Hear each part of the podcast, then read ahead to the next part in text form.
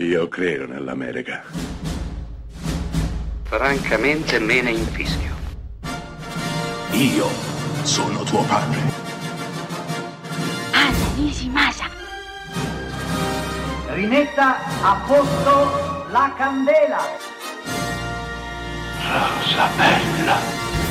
Come già detto altrove, John Hughes è stato il grande cantore della gioventù degli anni Ottanta e non fa eccezione un film del 1986 intitolato in italiano Una passa giornata di vacanza, sì perché il titolo originale recita Ferris Bueller Day Off, dove Ferris Bueller è interpretato da un giovanissimo Matthew Broderick, qui al suo debutto cinematografico. Qualche mese dopo avrebbe interpretato War Games, giochi di guerra, consacrandosi per sempre nell'immaginario collettivo di un'intera generazione. Ma Una pazza giornata di vacanza è un film amatissimo, soprattutto negli Stati Uniti. Qui da noi è più un fenomeno di nicchia, ma negli States questo film è tra i più amati e citati di sempre. La trama è di nuovo semplicissima. Ferris è un ragazzo intelligentissimo, forse troppo, non particolarmente bravo a scuola.